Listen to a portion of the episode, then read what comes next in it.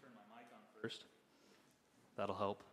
You can look with me uh, to Mark chapter 6, and we'll pick up where we left off last week. Mark 6, beginning in verse 30. Look there with me, or just listen along as I read God's word for us this morning.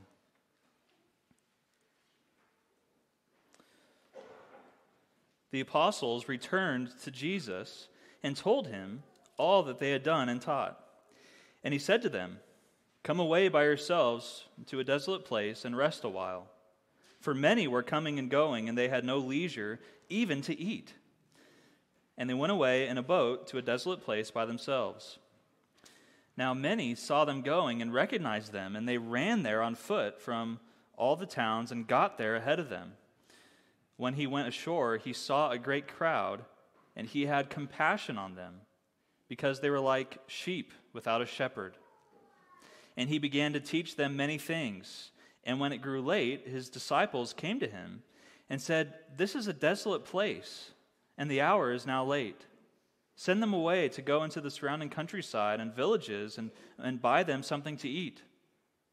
But he answered them, You give them something to eat. And they said to him, Shall we go and buy 200 denarii worth of bread and give it to them to eat? And he said to them, How many loaves do you have? Go and see.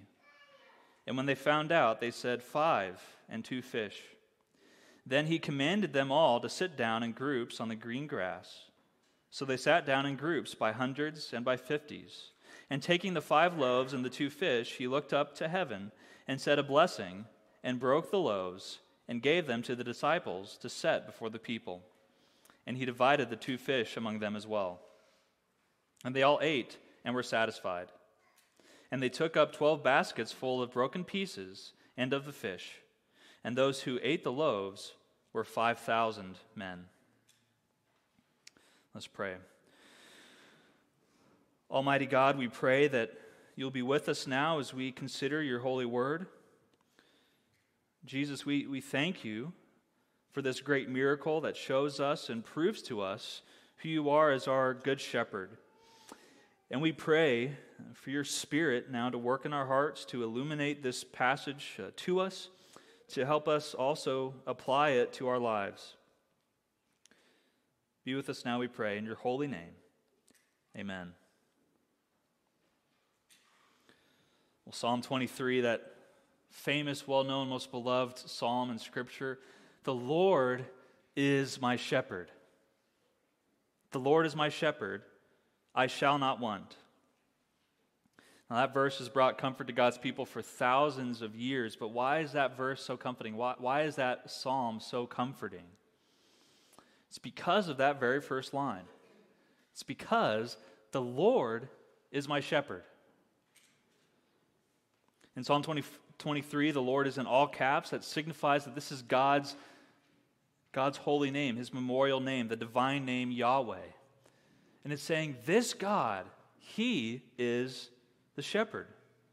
And because he's shepherd, there's nothing that I could want.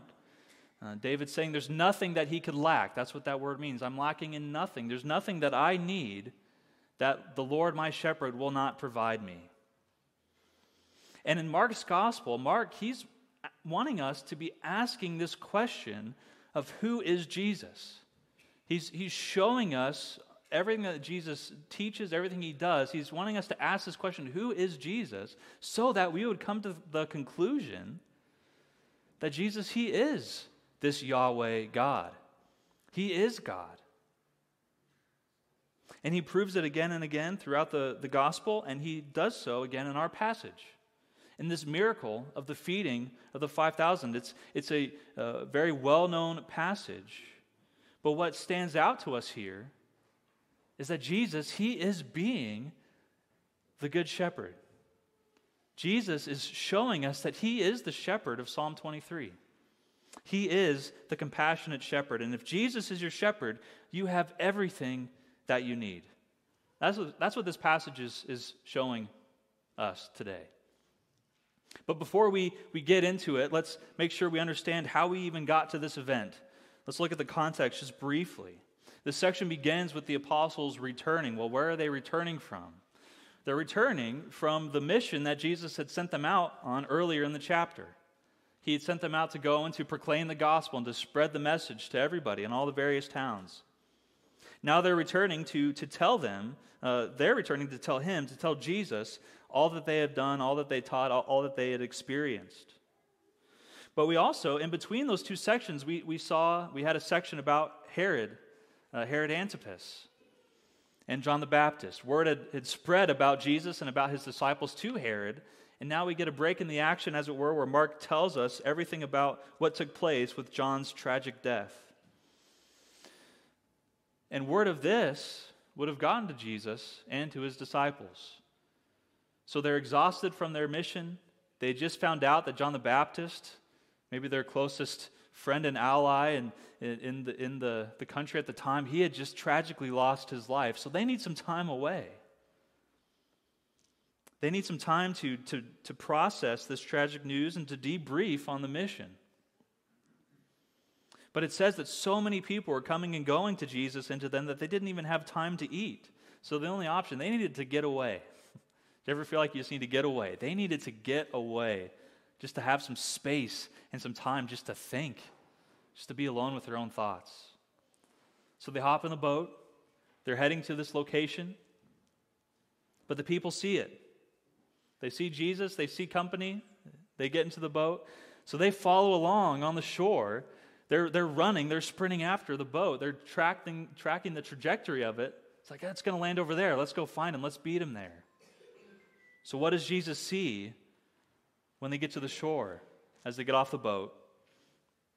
They see this entire, this, this huge multitude 5,000 men, which that number does not include the women and children, so that number would have been even larger. They didn't find a desolate place where they could be alone. They found a, a huge crowd waiting for them. How does Jesus respond to the crowd? That's, this is key in our passage. How does he respond? Verse 34 He went ashore, he saw the great crowd, and he had compassion on them. He had compassion on them. He is the good shepherd, he's the compassionate shepherd. He is your shepherd. He's always ready to meet your needs, even if He's heading in a different direction. Even if the disciples think they have other plans, Jesus is ready to meet your needs when you go to him. He's your compassionate shepherd. And as shepherd, what we see in this passage, as a shepherd, he does three things for the people here. He does three things for us as well. He teaches the people, he leads the people, and he feeds his people. So I want to look, with our time remaining this morning, look at those three things that come right out of our text. Let's consider them now. The first thing Jesus, the compassionate shepherd, does is that he begins to teach them many things. Verse 34. That's the first thing he does. He teaches them. What are those things? We don't know. Wouldn't it be wonderful if he would have recorded, if Mark would have recorded this, this sermon that he gave to this great multitude of people? But that raises some interesting questions for us when we think about it. What did Jesus teach here? Why, why isn't it included in our Bibles? Are our Bibles incomplete? We know that there's all kinds of things that Jesus taught that weren't recorded for us, things that he did that weren't written down. It raises all kinds of questions about Scripture. How can we understand? How should we understand the Word of God? What, what is it? What is this book that we have? All these questions, they, they get us to the, the topic, to the, the idea of the sufficiency of Scripture? The Word of God in our Bibles, is it sufficient for us? Maybe you've heard us use that term, maybe in Sunday school or from the pulpit, or you've heard it around that Scripture is sufficient. What do we mean by that? What is Scripture? How is it sufficient? What is Scripture sufficient for? The key passage to understand this is 2 Timothy chapter 3 verses 16 and 17. Listen to how Paul describes scripture here. He says, All scripture is breathed out by God and profitable for teaching, for reproof, for correction, and for training in righteousness, that the man of God may be complete, equipped for every good work. So, what is Paul telling Timothy here? He's saying that all of Scripture, all Scripture is inspired, which is breathed out by God. That's what we mean by inspired. It's, it's God breathed. All of it. The Bible is God's word because, in its totality, God is the ultimate source. His act of inspiration is what gives life to His word. In other words, then, it's not just the red letters of our Bibles that are inspired. maybe your Bibles have red letters, uh, mine do, and that's fine as far as it goes, as long as we know that the red letters aren't any more inspired than all the rest. The words that Jesus himself spoke are not any more God's word than the words that, that Jesus, through his Spirit, spoke through his apostles and prophets. So all of Scripture is breathed out by God, all of Scripture is inspired. And that's true in the opposite direction as well, meaning that nothing else is inspired in the same way that Scripture is inspired. That is, only Scripture is inspired. So why don't we have Jesus, why don't we have his entire sermon here that he, that he would have preached to the people in the multitude that's recorded for us? Well, we don't have it because the Holy Spirit, who worked through Mark to record everything in the gospel here, they did not include it for us. And that's okay. Because Scripture, in its totality, Scripture is sufficient. All scripture is inspired, and all of it is sufficient for our needs. It's, it's profitable, Paul says. What is scripture profitable for? What, what is it sufficient for?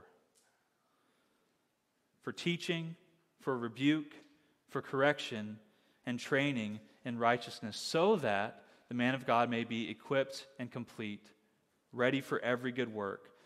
That's what Scripture is sufficient for. Scripture is not sufficient. Scripture is not uh, the, the manual to be able to fix up uh, your car on the weekends. Scripture is not a, a guide for how you can get your MBA or, or anything else like that. That's not what Scripture is intended for.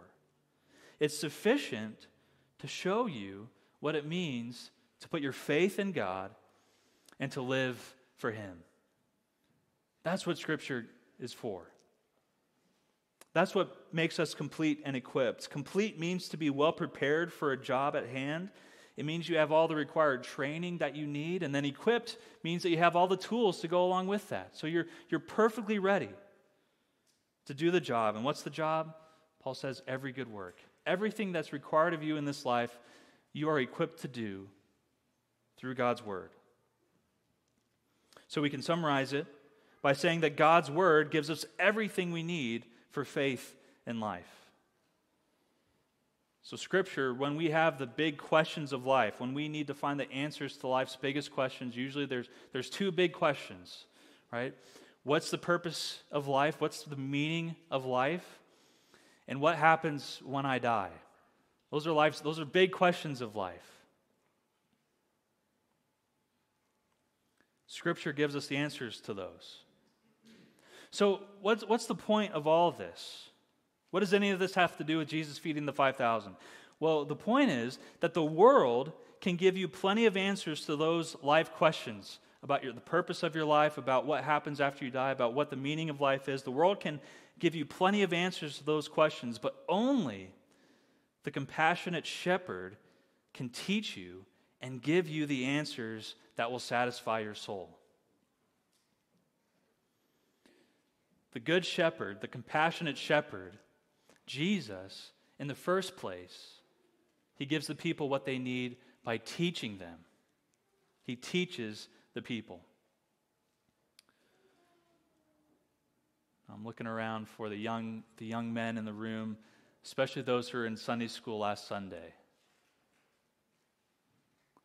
Do you remember what we talked about in that Sunday school class? The, the three offices of, of Christ that he fulfills. Remember those? What was the first one we talked about? You can say it. Prophet. Exactly. Jesus is prophet, priest, and king. In this first place, then, we see how Christ, he's being our prophet. He's teaching us, he's showing us God's word. And so, for you young men, I mean, this is true for all of us, but for, for you as you're thinking through this and what it means, be a student of Jesus Christ. Give your life to Christ and to his teaching. That is what will give your life purpose. That is what will give your life meaning. That is where you'll find satisfaction. This is what the Good Shepherd does to us. This is the compassionate shepherd. He teaches the people. That's the first thing. The second thing that the compassionate shepherd does is he leads. That's the second thing we see Jesus do in this section. Jesus as shepherd. You know, when David, he's writing Psalm 23, he's writing about a thousand years before this event that we're reading about now. But he's writing about Jesus. He's looking ahead to Jesus in faith. He wrote about the Lord, the shepherd Lord, who would lead him and make him lie down in green pastures. That's what David writes about in Psalm 23. This passage in Mark is so beautifully constructed that the focal point that we get to is in verses 39 and 40, where Jesus instructs the people to sit down in green pastures. This is where Jesus leads the people. And this is no coincidence. Jesus, the, the shepherd of Psalm 23, he leads the people to green pastures. He's, he instructs them, instructs them to sit and to lie down. So, if the first point was about Jesus being the prophet teaching his people, here we see Jesus as king, leading and ruling over his people. You see that this is King Jesus talking here. Notice he, he's, he's bringing the people in, he, he's inviting them in, but notice that he does not just give them an invitation, but he gives them a command. It says that he commanded them to sit he summons them, as it were, to this feast that he's about to provide for them, that this miracle that he's about to perform, but he commands them, he, he summons them to him. And here, Mark draws such a clear distinction between King Jesus, the good king, the good shepherd, the compassionate shepherd, and King Herod, the bad king, from the passage right before it. Just consider some of the differences between Herod and King Jesus. We see that Herod, he, he throws a banquet for, his, for the rich and the, the elite of his friends. But King Jesus, he's a shepherd to all, rich or poor. Everybody from the town is welcome to come to the lawn. Herod's menu uh, leads to drunkenness. But Jesus, his food is rich in nutrients that actually leads to life. And in fact, the same word, uh, the same word command that's used here is used in both accounts. Herod, he commands or he orders the execution of John the Baptist so that he might serve himself, that he might protect his own interests. But here we see King Jesus, he commands the people to be seated so that he can serve them. See, King Jesus, he's the shepherd king. He gives you his word, he gives you his commands. But these are not the commands of a harsh king. These are not the demands of a, of a malevolent king that desires your servitude to make himself richer. But Jesus' commands, his commands come from the tender heart of a compassionate shepherd, one who has already borne all your pain and all your grief, all your sorrow and sin.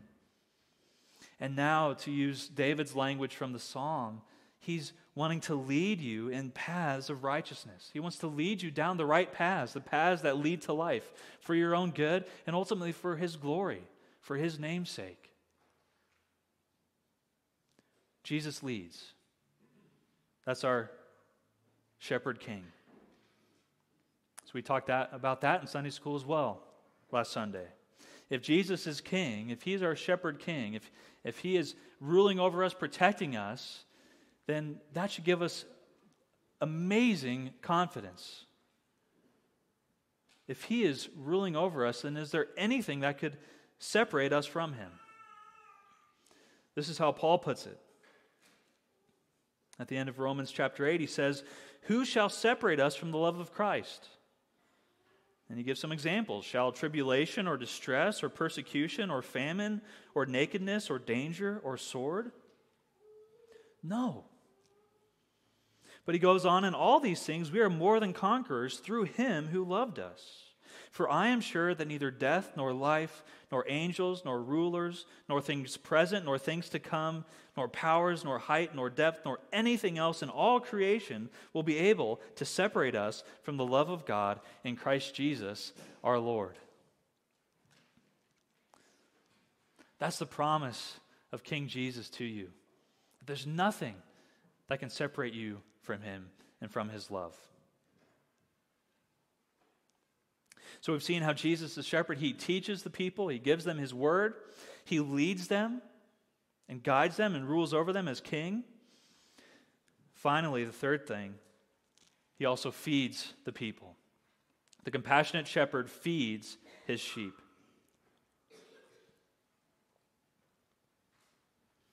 If the other two points were about Christ fulfilling his role as, as uh, prophet and king, then this section is about Christ being our priest.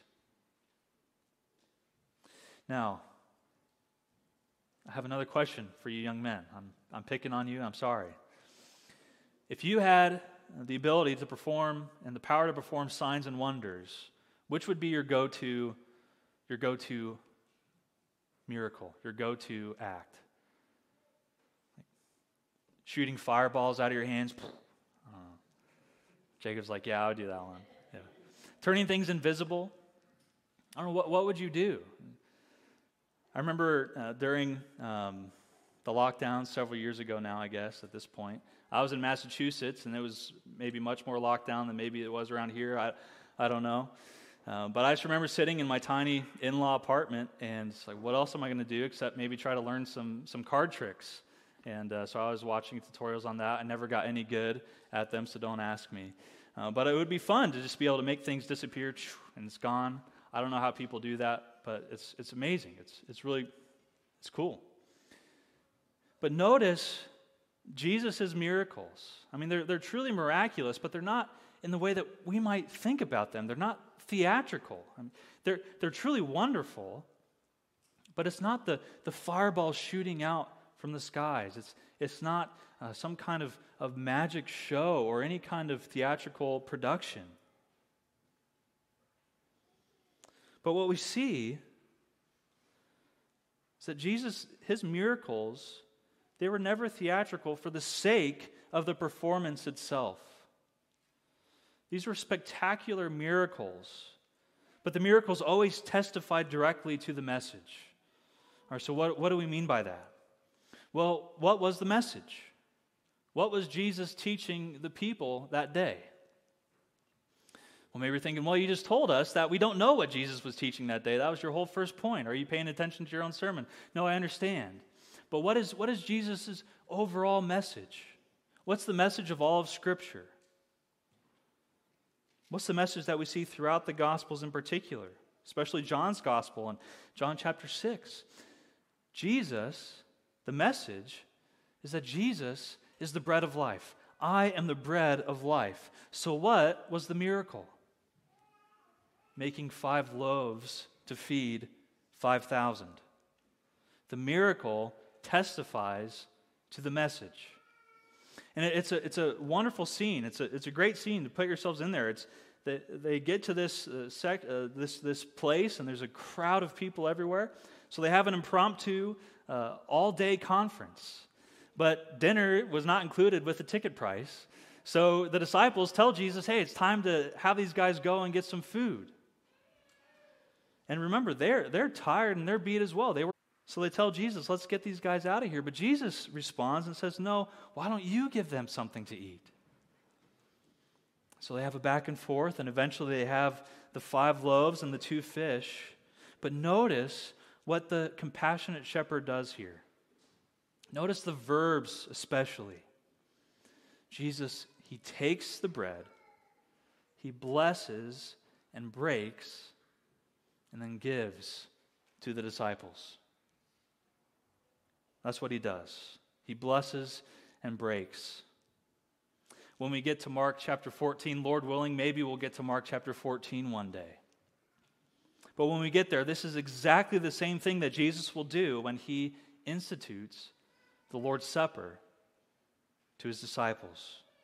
It's the exact same verbs. Takes the bread, blesses, breaks, and gives to his disciples. This is what our Good Shepherd does for us. He feeds us exactly what we need. Now, when we think of bread, what do you usually think about? When we, when we think about bread, usually we're thinking about carbs or something that we need to try to cut out of our diet or maybe uh, cut out completely. I don't know.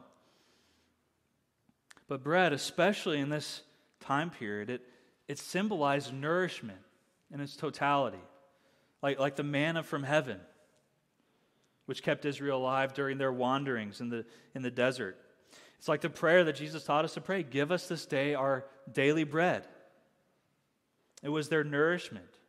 This is what bread symbolized for the people. So how does bread how does bread nourish us physically?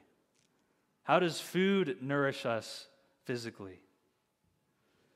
If you're starving, you've, you haven't eaten all day, maybe a few days, and someone sets a piece of bread or some food out in front of you, fresh out of the oven, there's some, some butter there as well as some, some jelly.